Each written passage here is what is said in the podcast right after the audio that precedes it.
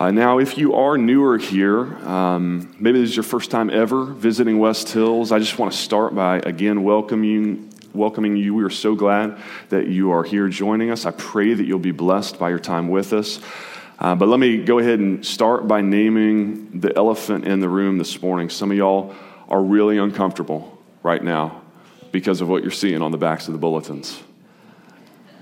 You're squirming in your chairs thinking of all Sundays we could have come and visited West Hills for the first time. We just had to pick the Sunday when they're making people new members, when they're having these insider church business meetings, when I've, I have not even been here five minutes and he's already mentioning the budget and, uh, and hitting me up for money. Um, Friday, when I was at the gym playing basketball, I struck up a conversation with this guy, and I'm, I'm always trying to steer conversations in the direction of uh, faith, of the gospel. And so I, you know, I, I, asked, so it sounds like, you know, you're, you're new here in St. Louis. Have you checked out any churches yet? I'm curious. And he replied, you know, we tried a couple churches um, when we first moved here, um, but I swear, every Sunday we visited, they were asking for more money.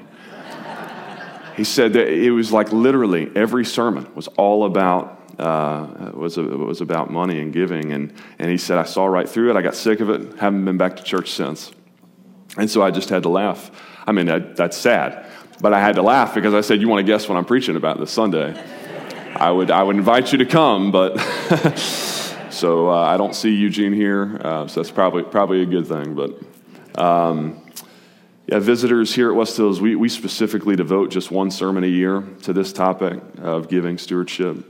Uh, preferably, as is the case uh, on this particular Sunday, uh, we want to preach that sermon in the context of studying our way expositionally through a book of the Bible. And uh, so, since March now, we've been studying our way through the Gospel of Mark together.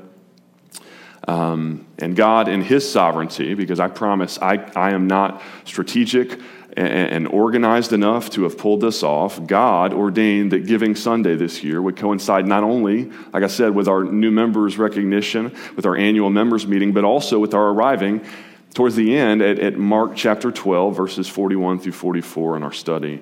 This is the story of the widow's offering. But before we even read the passage in a moment, let me just acknowledge that some of y'all here this morning uh, like my new friend Eugene, uh, may have been turned off in the past, perhaps maybe even downright chased out of the church, specifically by how a pastor handled this topic of giving. So let me just be absolutely clear from the outset here. If you're new here this morning, your presence with us is gift enough. Uh, we, don't, we won't stop you from giving uh, if the Lord so leads you, but please don't interpret anything I'm, I'm saying or doing this morning as a sales pitch for you. You can just file this message away um, in the back of your mind um, for, uh, for when you eventually find you know, your, your forever church home and uh, where God is leading you. We, we pray it's here. We'd love to have you here, uh, not just because of the giving, uh, but, but because we, we love people and we love the Lord and we love to connect people deeper with the Lord, and that's what we're all about here. So we'd love to, to have you join our, our church family. But um, personally, I, I wouldn't give money to a church that I was visiting for the first time. I've uh, so if that's you, please don't feel compelled to give today. Um, now, that said, if, uh, if, if you do want to know how we spend your tithes and offerings here, um, you can find our entire budget itemized for you at the info bar after the service. If you're curious, we want to be absolutely transparent and above board about uh, how we spend every dollar here. But you know, if you want to take it slow, date for a while before we get married and, and, and have a joint bank account, that's fine. That makes sense. That's a bad analogy because we do not require members to uh, add us to their bank accounts. You don't have to add us to your bank account. That's a bad analogy. But um, so, would you stand with me as you're able for the reading of God's word? Uh, from Mark chapter 12, verses 41 through 44. I'm going to read it for us from the ESV. You can follow along in your Bibles or on the screen in front. And Jesus sat down opposite the treasury and he watched the people putting money into the offering box. Many rich people put in large sums. And a poor widow came and put in two small copper coins, which make a penny. And he called his disciples to him, and he said to them, Truly I say to you, this poor widow has put in more than all those who are contributing to the offering box. For they all contributed out of their abundance, but she, out of her poverty, has put in everything she had, all she had to live on. This is the word of the Lord. Thanks be to God. Let's pray. Father, we pray that you would now bless the study of your word. God, that just as you uh, inspired these words, John Mark, to write them, uh, would you now inspire, open our, our minds, our hearts to hear and to receive and to be shaped by and changed by even a really practical sermon about something that seems really this worldly, like financial giving. Father, we know that uh, the roots of something like this go, go way deeper than we often give it credit. Um, there, there, there is a lot of spiritual meat here uh, to be mined. And so we, we don't want the power and impact and weight of, um, of this passage to be missed on us this morning. Father, would you, would you open our eyes to see what you would have us to see and uh, move our hearts to obey and respond accordingly? And for your glory we pray. Amen. You may be seated. So, for most of us, uh, if we've heard this passage preached or interpreted in the past, um, we've been taught to view this poor widow here in, in Mark chapter 12 as the paradigmatic exemplar par excellence of giving. Uh, we read Jesus' words here when he says, Truly I say to you, this poor widow has put in more than all those who are contributing. We read that as a clear commendation of her generosity and her selflessness. She's put in everything that she had to live on.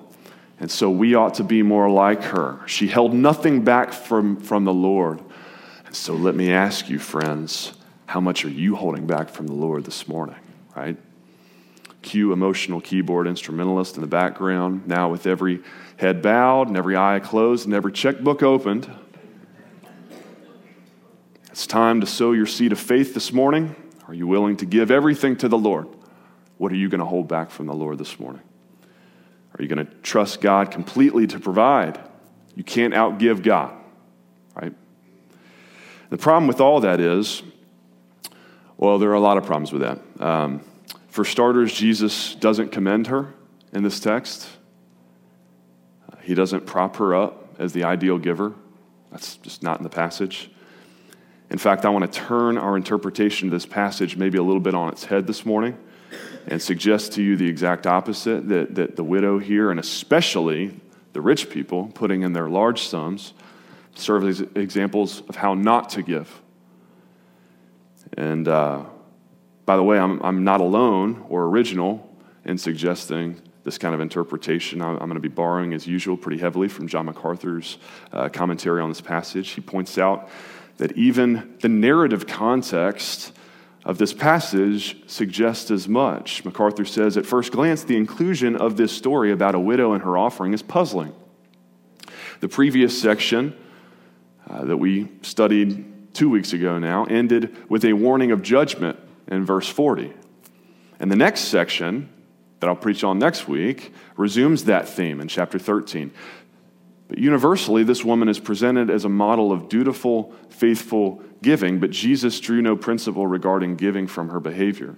The text does not record that he condemned the rich for their giving or commended the widow for hers. The widow is not the hero of this story, but the victim. Duped into giving all that she had by the false promise of the Jewish legalism that doing so would bring blessing. She is a tragic example of how the corrupt religious system mistreated widows, and that is what connects this passage with the judgment passages that precede and follow it. So, like MacArthur, I want to examine this passage this morning for what it teaches us about how not to give, and then we're going to contrast that with some exhortations that we find elsewhere in Scripture for how we ought to give. You say, wait, wait a minute. I thought that we were called to be willing to give everything back to the Lord. I mean, just look at the example of the early church in Acts chapter 4. Now, the full number of those who believed were of one heart and soul. No one said that they had any things that belonged to him, was his own, but they had everything in common. There was not a needy person among them, for as many as were owners of lands or houses sold them and brought the proceeds of what was sold and laid it at the apostles' feet, and it was distributed to each as any had need. But we might note that that is descriptive, that's not prescriptive. This is describing a pretty unique time in the history of the church. Scripture nowhere commands that this model of selling everything we own and laying it at the feet of the church's leaders is supposed to be prescriptive for the rest of church history. It was understandably necessary uh, in, in their first century context for the very survival of the church, but this same principle of generosity, open handed generosity, might well take a different shape and application uh, in a different historical time and place, like 21st century America. And for my part, as the pastor, I sure hope it does.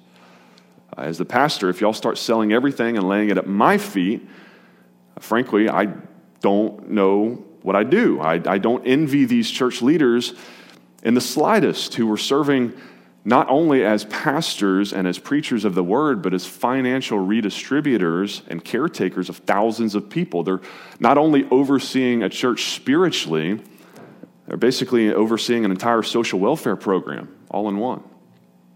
I didn't go to seminary for that, right? Um, no wonder by chapter 6 of Acts, they're appointing deacons to oversee the finances instead. And so praise the Lord for David Merchant and Dave Holmes and Brian Arvison. Uh, you know, brothers, I would probably be retired already if it wasn't for you guys. I, I don't have the wherewithal to, to, to lead a church spiritually and financially. Even in the first century church, they weren't commanded to share everything. They just did it. There's no command here in Acts 4. They just did it. They felt compelled by the Holy Spirit to do so.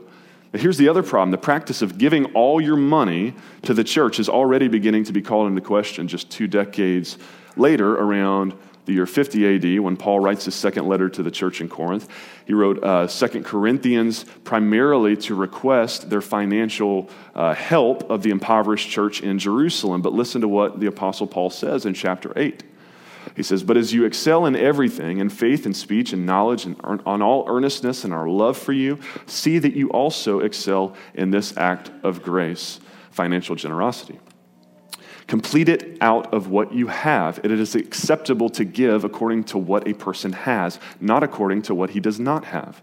For I do not mean that others should be eased and you burdened, but that as a, as a matter of fairness, your abundance at the present time should supply their need, so that their abundance later might supply your need uh, if, if that should arise that there may be fairness. In other words, Paul says it doesn't make any practical sense for you to give so much of your money that then somebody else has got to turn around and take care of you financially. It just doesn't make any sense.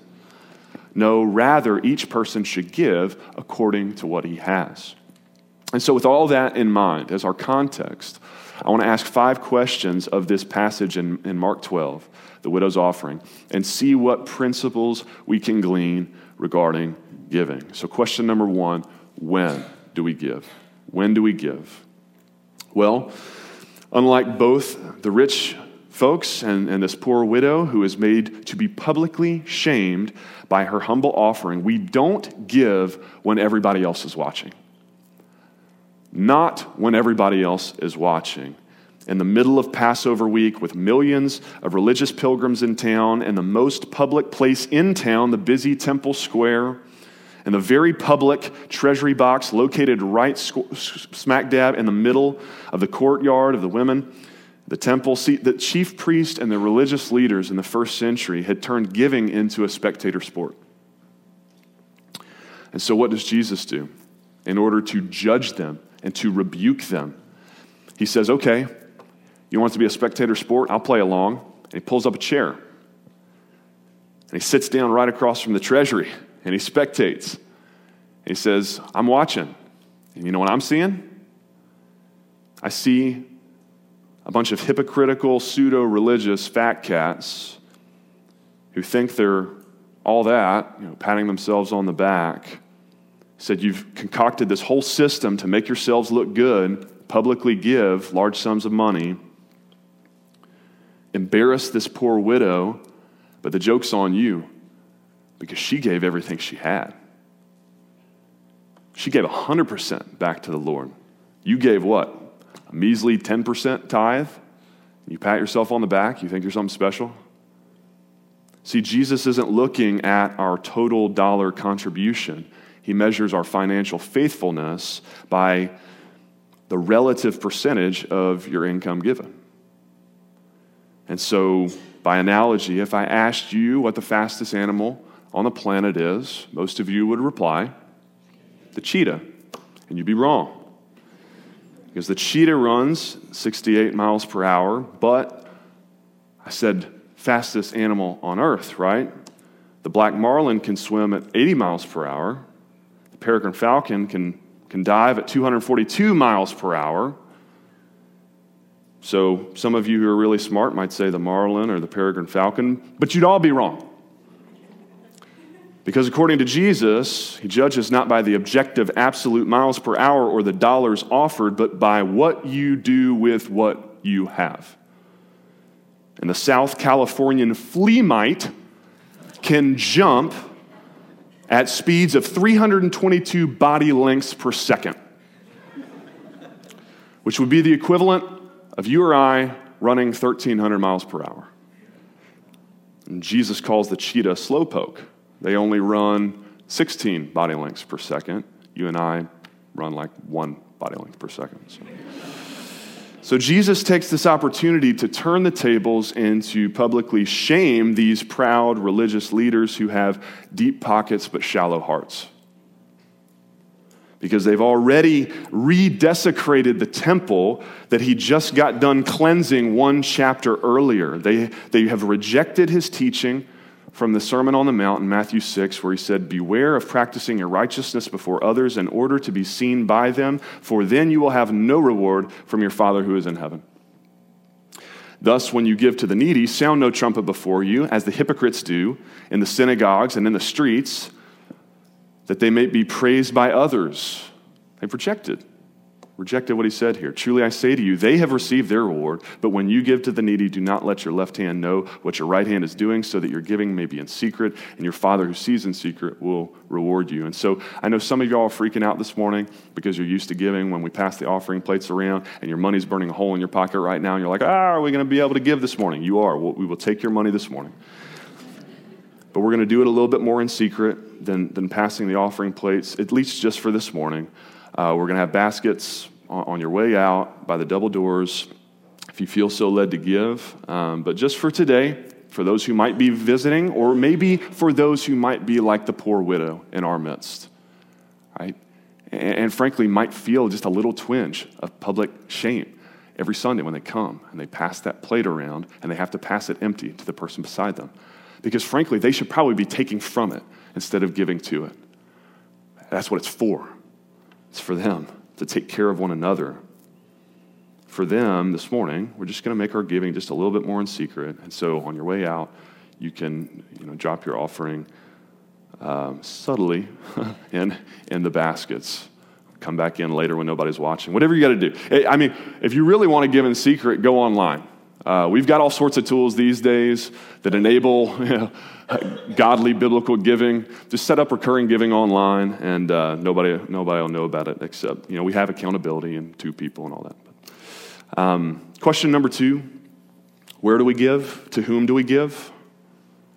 Well, once again, unlike both the wealthy and the poor widows of Jesus' day, we ought not to support a false, apostate, empty, gospelless religious machine that rather than leading people to the Lord is actually leading people away from the Lord. Distracting people from God. In the case of these first century religious leaders, it was all the extra biblical rules that they were adding to God's word their interpretations of the law, which they had decreed to be on par with God's word itself, to which Jesus says in Matthew 23 the scribes and the Pharisees sit on Moses' seat. They presume to put themselves on par with Scripture itself. They tie up heavy burdens, hard to bear. They lay them on people's shoulders, but they themselves are not willing to move them with their finger. But woe to you, scribes and Pharisees, hypocrites, for you shut the kingdom of heaven in people's faces. For you neither enter yourselves nor allow those who would enter to go in. But, friends, Is the 21st century church all that different? I shudder to think about some of the highest grossing, highest budgeted churches in America today and the false gospels that they are promulgating and proliferating. The prosperity gospel.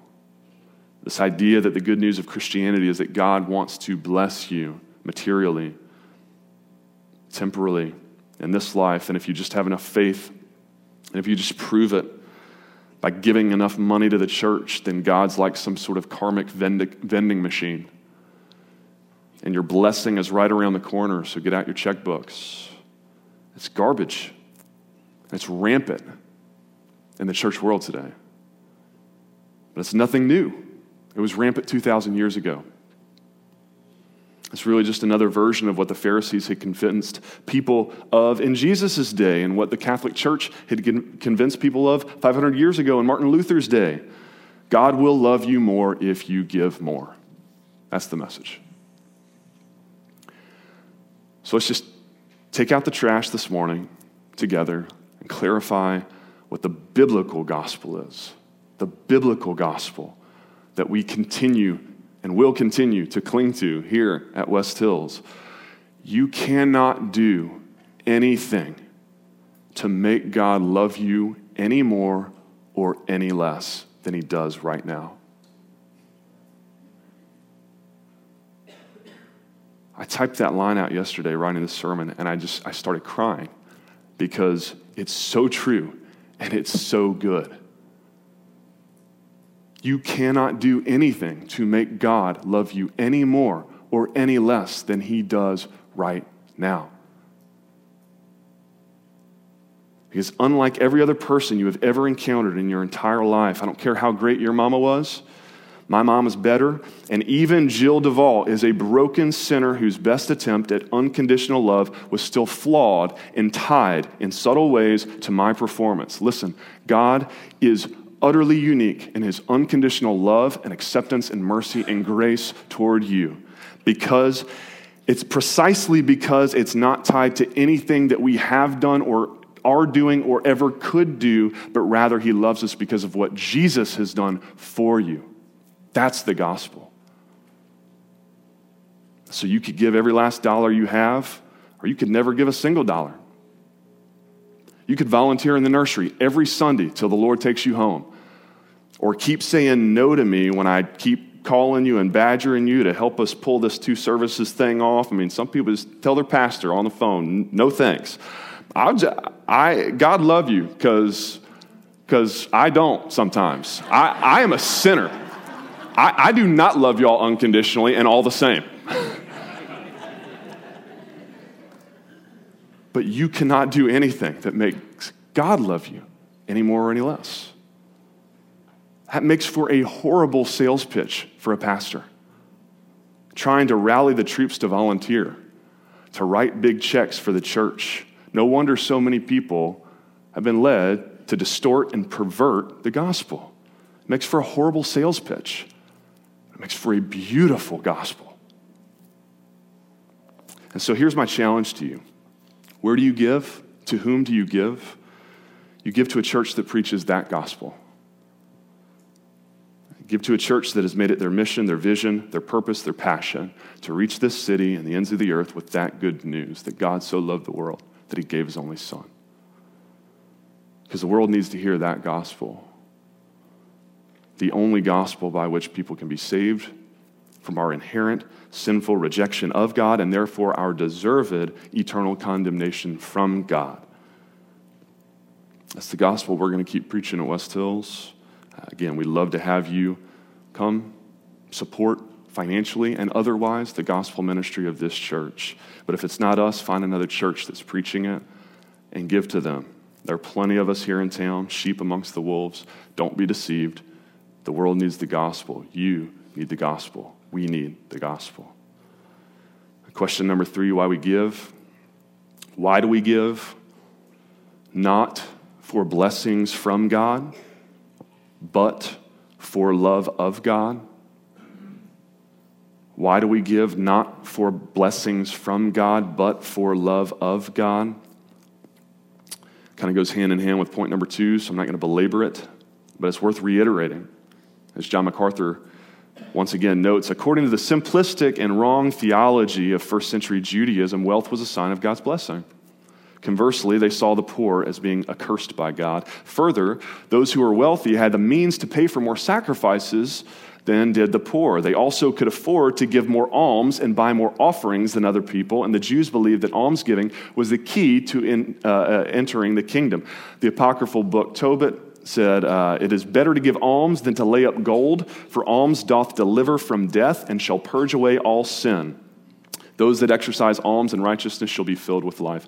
And so, first century Judaism, once again, had become the early forerunner of the prosperity gospel. Our wealth is a sign that God loves me more than others. And on top of that, the fact that I'm then able to tithe and to give back more money to God makes God love me even more than He already did to bless me with the money in the first place. And to that motive for giving, uh, uh, selfish motive for giving, with this ulterior motive, expecting a quid pro quo from God, blessings around the corner. God says, like he had 800 years earlier through the prophet Hosea to the apostate Israel back then, he says, I desire love, not sacrifice, the knowledge of God rather than burnt offerings. If that's your motive, you can keep the sacrifices, keep the offerings. If you think you can impress me, if you think you can exploit me, manipulate me into doing your bidding, into doing your will with your giving, if you think that's, that's how this works, that you're doing it to earn my favor and blessings, just keep your money. Because that's clearly what you think it is your money. You've, you've missed the whole point entirely. We, we, we really shouldn't be using the word giving at all this morning. Do we realize that? We can't give anything to God, it's His. Psalm 50:10, he owns the cattle on a thousand hills. Acts 17:25, God is not served by human hands as though he needed anything, since he himself gives to all mankind life and breath and everything. It's his. We don't give anything to God. It doesn't need to be served by us in that way, human hands. It's his. The, the better word really is stewardship. Stewardship points to the reality that it's His money already. We've just been temporarily entrusted with a little bit of it, and God wants to see how we're going to use it. Are we going to become distracted and consumed by it, fall in love with the gift and forget about the giver? Or do we remember where it came from, who it came from, and why He's blessed us with it in the first place? In order to be a blessing to others, to advance his kingdom for the relatively few years that he gives us to be here on earth and partner with Him. If you know that's why you're here, to love and serve the Lord, then you're going to live generously. You're going to live with open hands because you know it's His, anyways. You just want Him to use it as He sees fit. 2 Corinthians 9, 6, and 7. The point is this whoever sows sparingly will reap sparingly Whoever sows bountifully will also reap bountifully. Each one must then give as he has decided in his heart, not reluctantly or under compulsion, for God loves who? A cheerful giver. That's why we give how we give, because we're delighted to play some small part in the work of redemption that God is doing here in the world and the hearts and the lives of those around us. We have the joy of partnering with others, a community of like minded believers, pooling our resources as a church, one team, one dream to make disciples of all nations. That's it. Starting in St. Louis to the ends of the earth. What a glorious calling that God has left us with, and a privilege to join Him in some small part in that effort. Question number four What do we give? How much do we give? All right, Pastor, let's talk numbers. Let's get right to it. I know this is what you've been teeing me up for. Um, doesn't have to be large sums like the self righteous wealthy people here. Certainly doesn't have to be everything like the widow. We already talked about that, 2 Corinthians 8.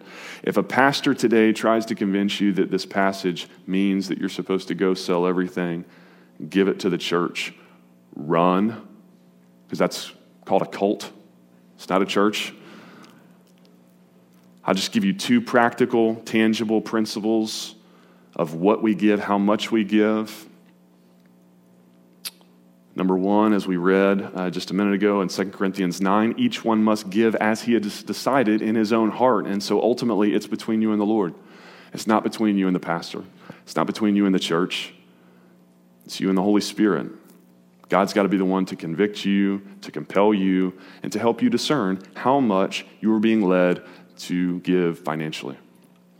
But here's the second principle, and you're in luck because I've used up most of my time um, already. And so uh, I'm just going to, uh, instead of remaking the case here, I feel like I've already kind of made uh, the case, I think, in a somewhat compelling way, biblically, uh, already recorded this in an episode of our Ask the Pastor podcast.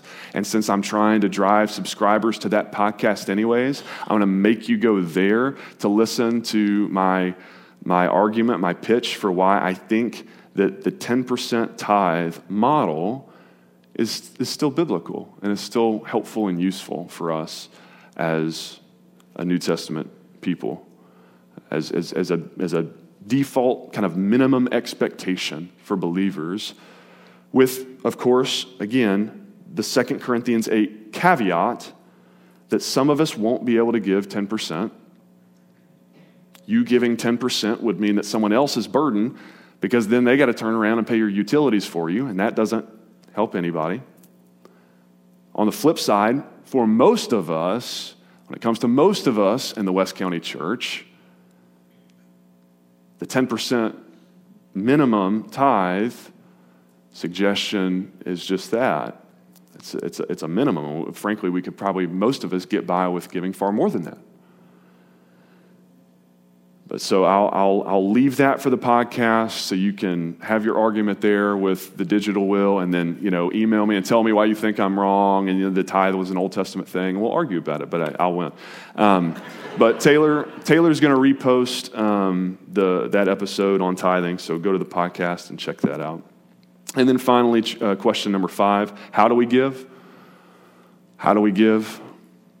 Verse number 44, uh, 2 Corinthians 9 again, not under compulsion, not under coercion, like the widow here in Mark 12, and not because you think it makes you holier than thou, like the wealthy religious elite in Mark chapter 12, but rather we give cheerfully, faithfully, generously, and yes, even a little sacrificially, because you know, part of the point of, of tithing your first fruits, of, of taking that top first fruit 10% out of the paycheck before you pay the bills, is number one, it's a reminder that God's supposed to be our top priority.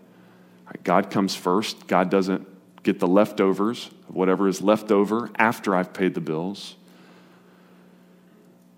But number two, tithing is intended to help us increase our dependency on God, our trust in the Lord. So we remember the rich young ruler from Mark chapter 10. Wealth is so dangerous because it enables us to be self sufficient, or at least to have the illusion of self sufficiency. And that's a really dangerous place to be. And so God does exhort us, even when times are tight, sometimes, like, like they were collectively for the Jewish people in the days of the prophet Malachi, when Malachi writes, Bring the full tithe into the storehouse this was not a time in the fourth century, mid fourth century, late fourth century uh, uh, BC. Like the, this was not the, the heyday of, of David and Solomon when Israel was sort of at its apex of, of wealth and, and all of that. Times are tight for the nation of Israel, but Malachi says, Bring the full tithe into the storehouse, that there may be food in my house, and thereby put me to the test, says the Lord of hosts if I will not open the windows of heaven for you and pour down for you a blessing until there is no more need. We can go over, oh, you know, blow that out of proportion, distort that into the prosperity gospel nonsense, but there is a sense in which God calls us to give sacrificially? Do we trust Him to do it, to give faithfully? Is our, is our, is our trust, our hope, our security in our 401k, or is it in the Lord? And so, I'm pushing time. Um, I had intended to conclude by trying to help us think through uh, some practical applications, how we might ap- uh, apply this text, And drill down past the principles into the practicals. I had some ideas for this. I was going to do, I had planned to do earlier this week, um, ran out of time in my preparation even, um, but I had planned to do some math and calculate something I was advised to do by uh, the, the folks at Converge. I was kind of asking them, you know, our denomination, Baptist General Conference, how do I, you know, I want to be real sensitive with the giving sermon. What, you know, what, what should I do? This was something they, they advised me to do. I'm, I'm going to be a little less heavy handed with this this morning. Um, but Brian said, hey, you know, uh, go on, calculate where your members live, your regular attenders, where they live, specific township, Chesterfield, Baldwin, Maryland Heights, Creve Coeur, etc. The average household income for each of these townships, multiply it by the people in your church there, add it all up, divide by 10 for the tithe. I was going to try and calculate sort of a rough guesstimate for us, especially in advance of the business meeting afterward today, which, by the way, you're all invited to. That's not for members only. So um, you're all invited to the business meeting, free lunch. Um, but I was going to try and calculate a rough guesstimate of what our total budgeted giving for 2020 as a church should look like. I give everybody here, assuming you are sort of, you know, law of averages balanced out, that everyone's sort of in that average household income for where you live. If everybody gave 10% at West Hills, what our budget would look like. And then I was going to ask David Merchant to send out sort of pre end of year giving reports to each of you individually, personally, so you could see kind of where you stand as of right now, six weeks out, six weeks left in 2019, how much you would need to personally give in order to close the gap for your you know, own sake personally. If, if you felt so compelled after listening to the podcast to get to 10% as a family giving unit, and to help us close our gap for 2019 in our budget as a church. And then I was going to give out sort of a planning ahead to 2020, giving a uh, challenge and challenge you to be praying about how you can be more intentional, more proactive in 2020 with your giving. And actually have you, I, um, Pastor Gary had done this at the beginning of, I think, this past year, or maybe the year before, we did sort of a, a push towards why you should be with the gathered church in the coming year. And he had us, you know, right on January 1 of, of 2018 or whatever. Um, I will be with the gather, worship with the gathered church on blank Sundays this year. We might still do that. Um, later in this year, kind of looking ahead to 2020, but do sort of a similar thing with giving and say, I will give blank percent of my income in 2020 back to the Lord. Maybe you're at 1% now, or you're at 0% now, and 10% is totally unrealistic. Maybe you shoot for 3%. Maybe you're at 6 or 7%, and you really could tithe. You know, 10% is, is not out of the realm of, of feasibility for you. And it would just re- require some, some stretching and some reordering of your budgeting priorities. But again, I've, I've mostly run out of time, and I also want to be a little bit lighter handed with this. I really do want to kind of just leave this between you and the Lord. I certainly would not give that to you and, and ask you to give it back to me. So if, if, if we still do, you know, do the right the number thing, that'll be f- between you and Lord. I'll just be you praying through, committing you know, God, what are you leading me cheerfully, you know, with a cheerful heart um, to, to help and, and give back and partner with West Hills and the good gospel ministry and the, the exciting things that are happening in and through this church right now. But again, I just want to encourage you to take these principles, these biblical principles, and pray about how the Lord, personally, for you, between you and Him, how He would have you apply them practically in your own life, in your own finances this week, and in the next year and in the years to come. But remember the gospel. It's why we give. We love because He first loved us. Nothing you can give, nothing you can do is going to make Him love you one bit more or less. Because His love for you based not on what you do, but on what Christ has already done for you. Amen? Let's pray.